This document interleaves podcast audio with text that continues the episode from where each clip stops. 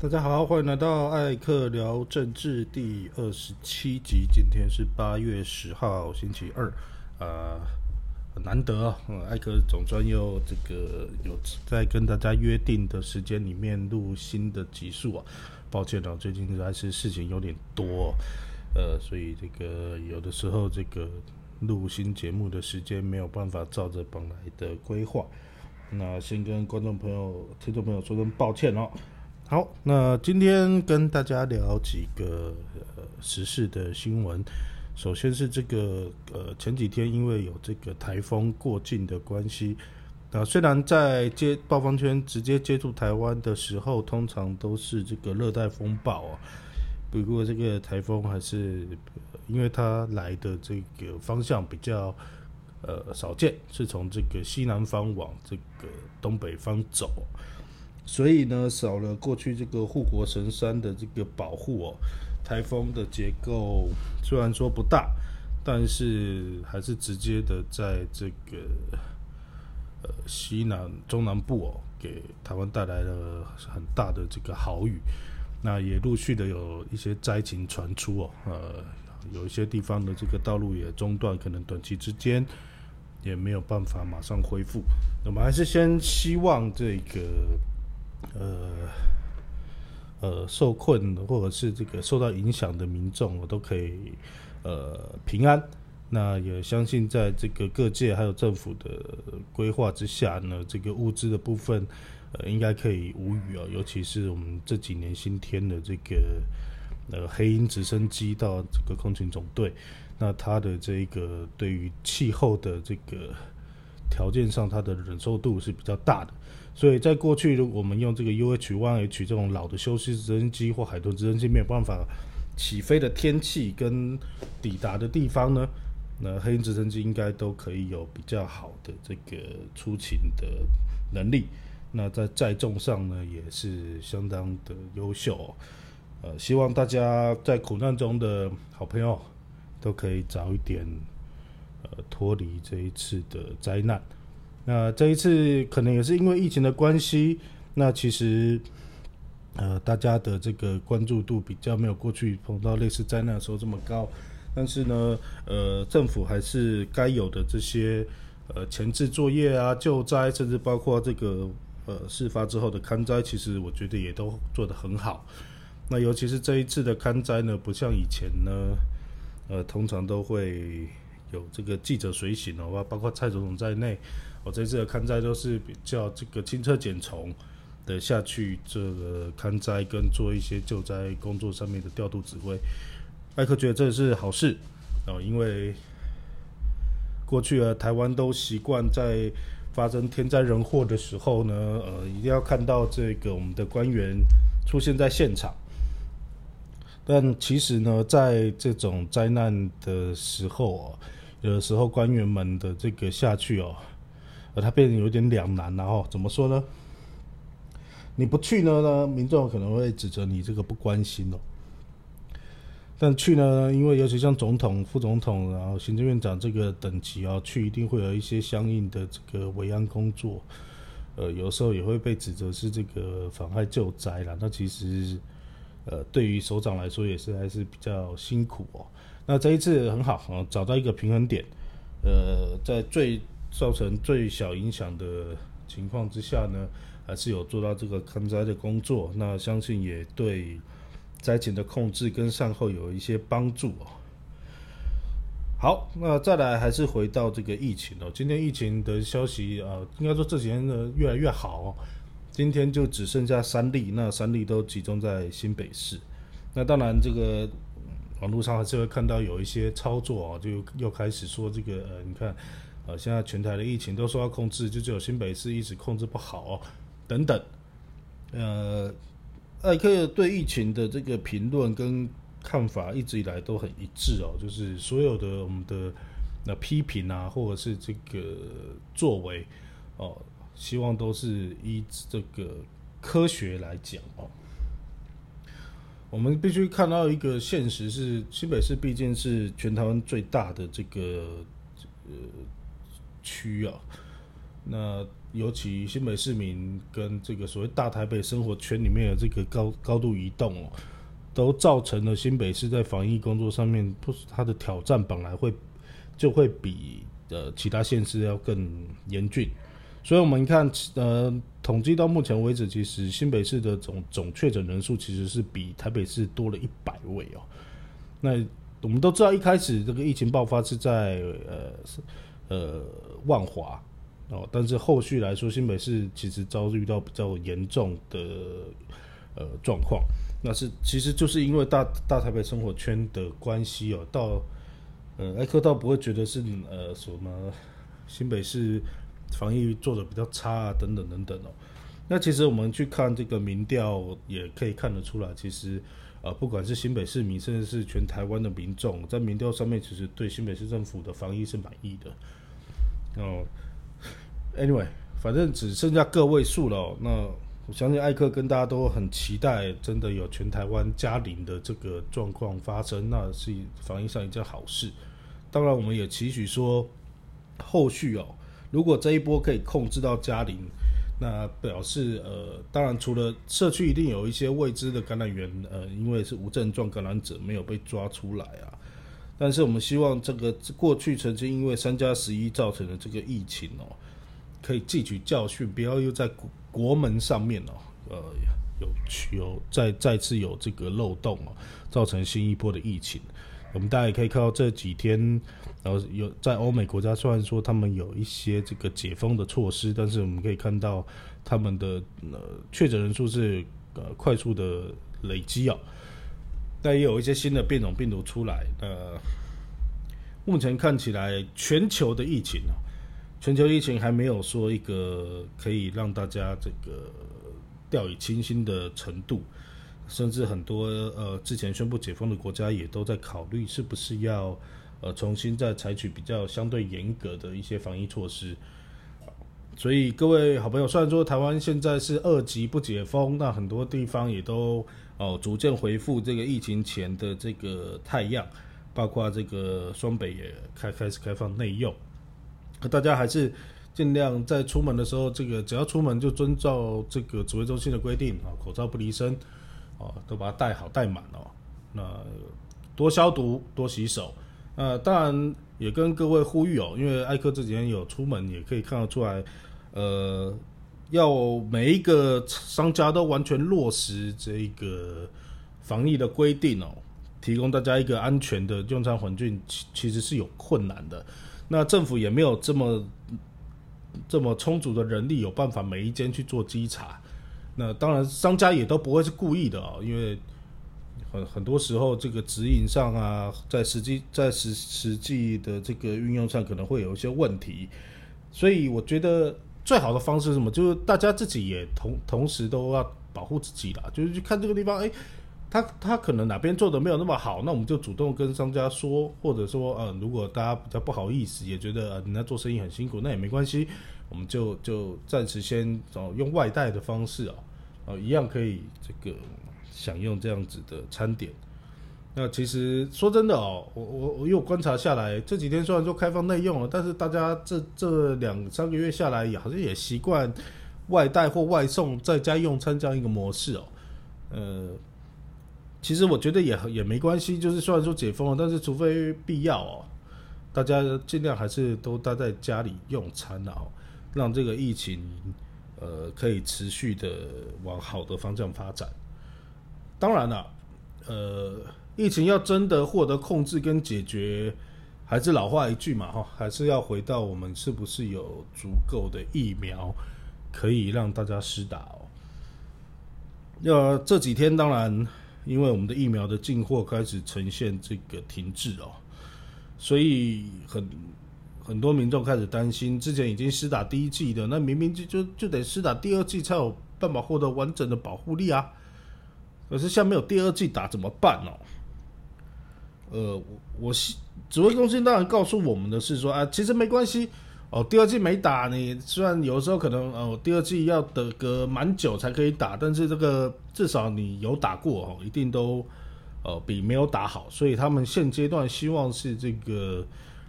把第有施打第一季的这个比例提高哦，这个问题其实 追根究底，不能说他错，因为确实有很多人还没有打，那也没有办法说呃，照着原厂的这个建议的时间之内让大家施打第二剂。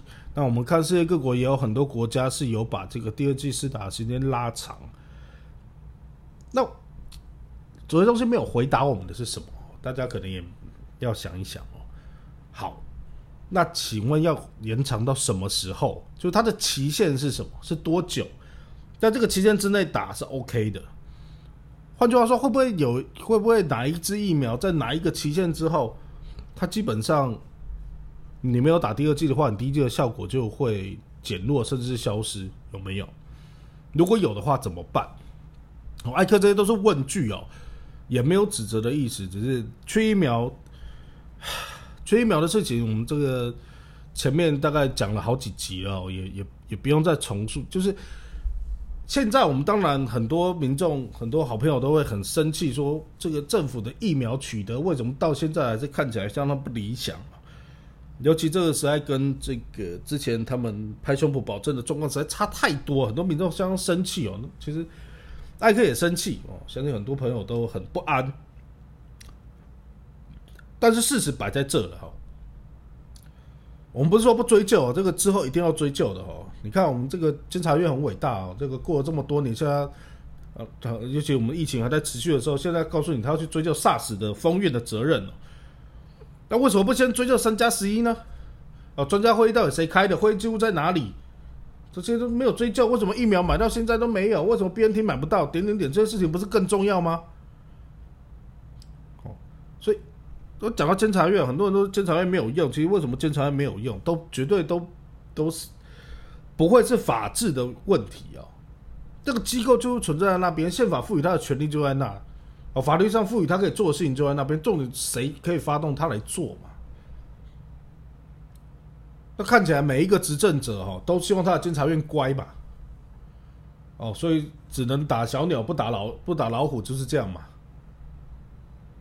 照道理你是监察委员，你你不管你喜不喜欢这个组织哦，你既然愿意被提名，然后愿意去立法院备询，然后被选投票通过同意成为成为这个监察委员，那你你该做的事情是什么？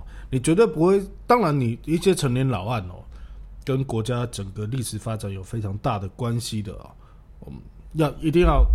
一定要去去追哦，把真相追出来。如果说你们有什么冤错假案，还当事人公道，我觉得这是对的。但是我们就单纯拿这个 SARS 这件事情哦，SARS 那个时候当然有到到目前为止各说各话，就有很多争议了哦。但是如果我们我们大家想一想哦，如果现在有时间有心力去查 SARS 这件事情，那为什么不能先查现在疫情到现在？有很多奇奇怪怪的事情，为什么不去查？这是大家没有办法信服的地方嘛？哈，那监察院，你你可还是可以，不管你被阉割成怎么样，你毕竟你在宪法上面你有这样子的一个功能。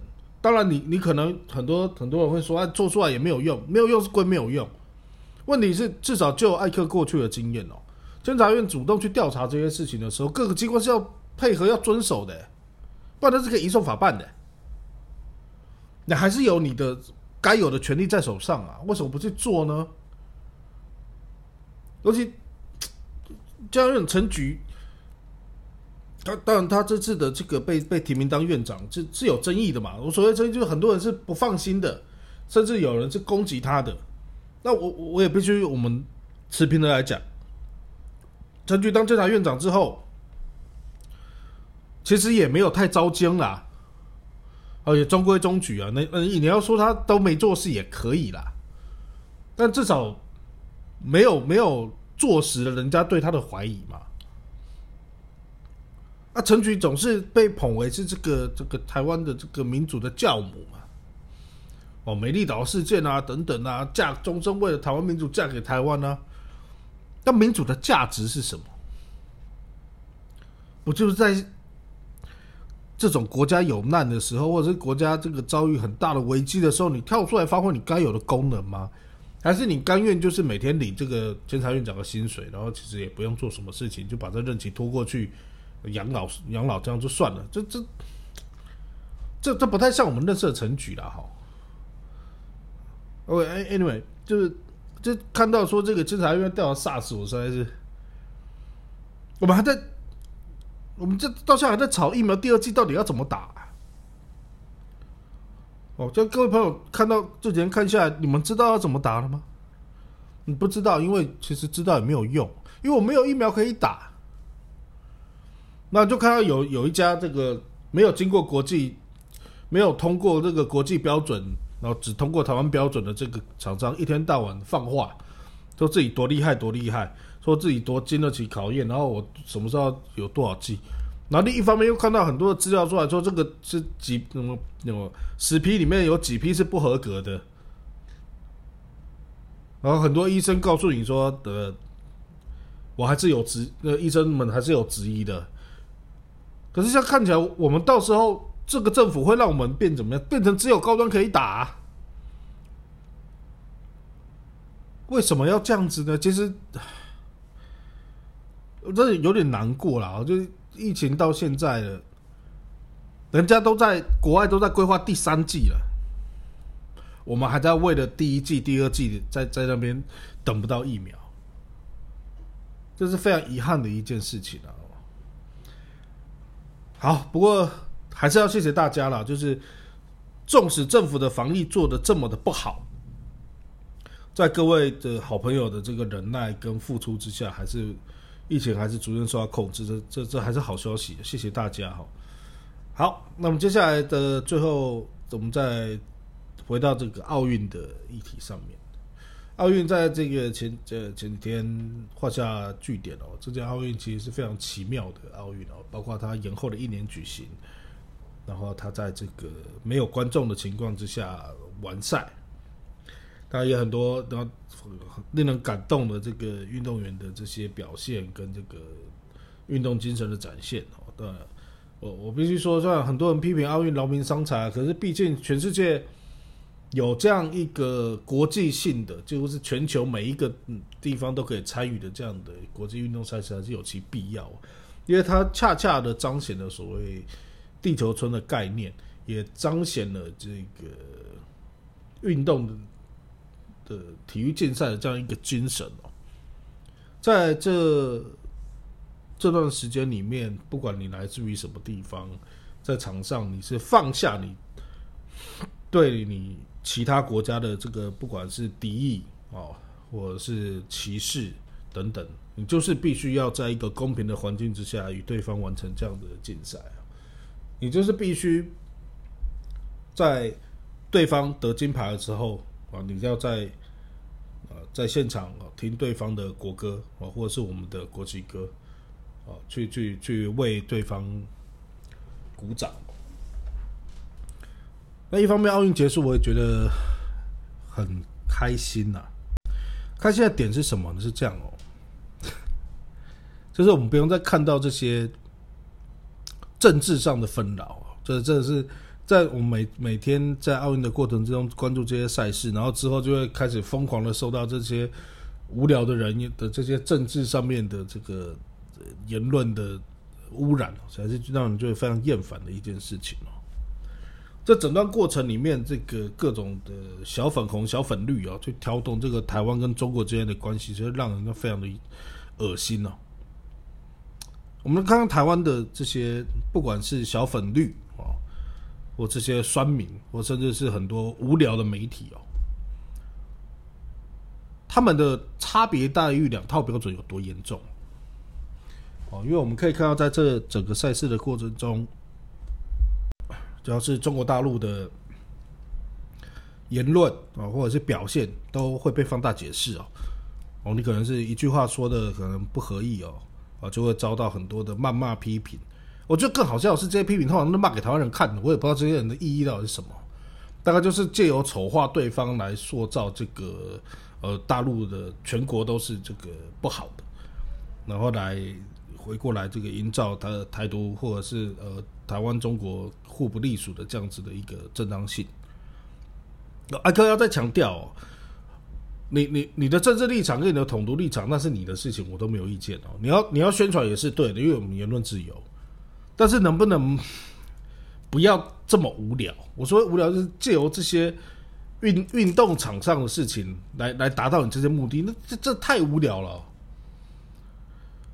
就艾克一直在说，我们批评人标准要一致。就像我骂民进党、骂国民党，我有时候也也也会说中国大陆不对，然后说台湾不对，都都同一个标准就好了。但这些没有，尤其是媒体哦。我们看闭幕的时候发生一件事情哦，大家这个新闻在台湾几乎很小很小，非常小，可能很多人都没有注意到。就是有两个运动员在闭幕典礼上抽雪茄，我说不是，这也是奇葩到。没没，我不知道该怎么说，这怎么会在闭幕场上抽雪茄？这个，当然，这两位运动员呢是哪个国家呢？就是美国。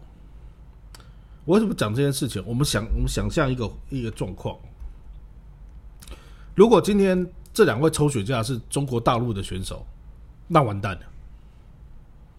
一定会看到台湾媒体铺天盖地的放大报道，然后各个网络论坛讨论乱七八糟，各种酸民倾巢而出，仿佛这两个抽雪茄就是代表全中国十三亿人口一样。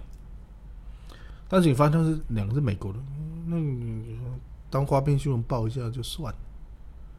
这就是台湾啊，这就是这些勇敢的这个台湾人做的事情啊。我们总是这个。对，在对自己有利的时候装的很高大，装的很那个尊贵，装的很有修养、很有气质。是，可是只要是中国大陆，我们就极尽的羞辱。其实我们很多时候的这些作为，艾克在前几节讲过，就跟小粉一模一样嘛。然后只要是美国、日本哦，那就不一样了，捧在手上当当宝啊。那韩国比较特别哦，我为什么之前有说过，就这些人跟小粉红一样，你看中国大陆先不谈，中国大陆就是很多人心中的敌人，那我们也没没办法，一定会是炮火最猛烈的。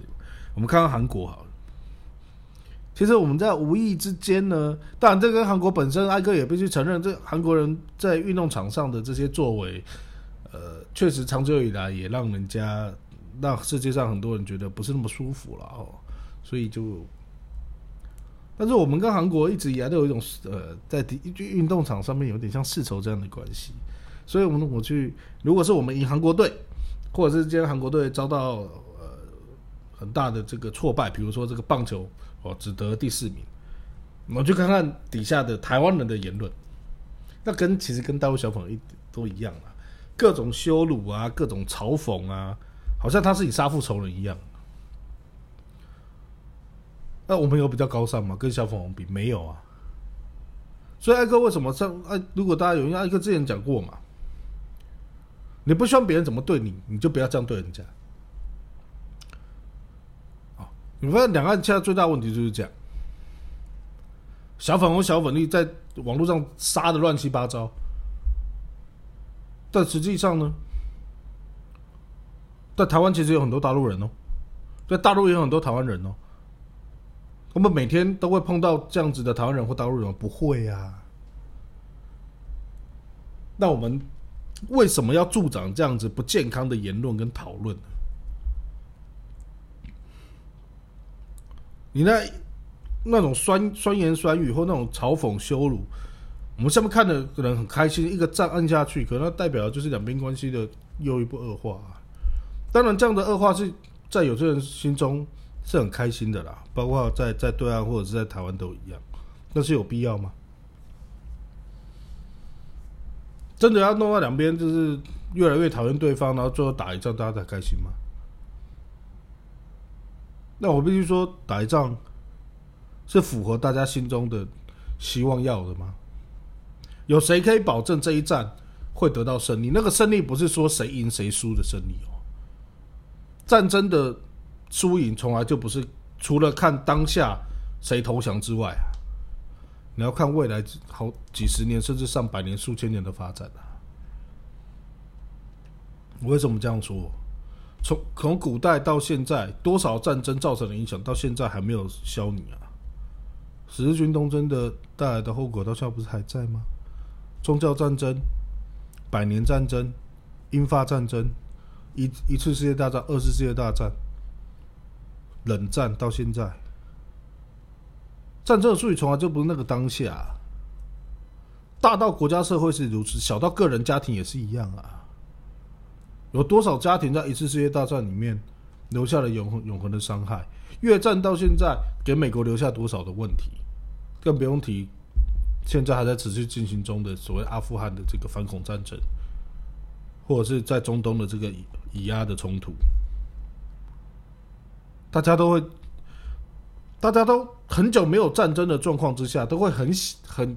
陶醉或很沉迷，或甚至对于战争有一种梦幻般的想象，就是英雄主义作祟嘛。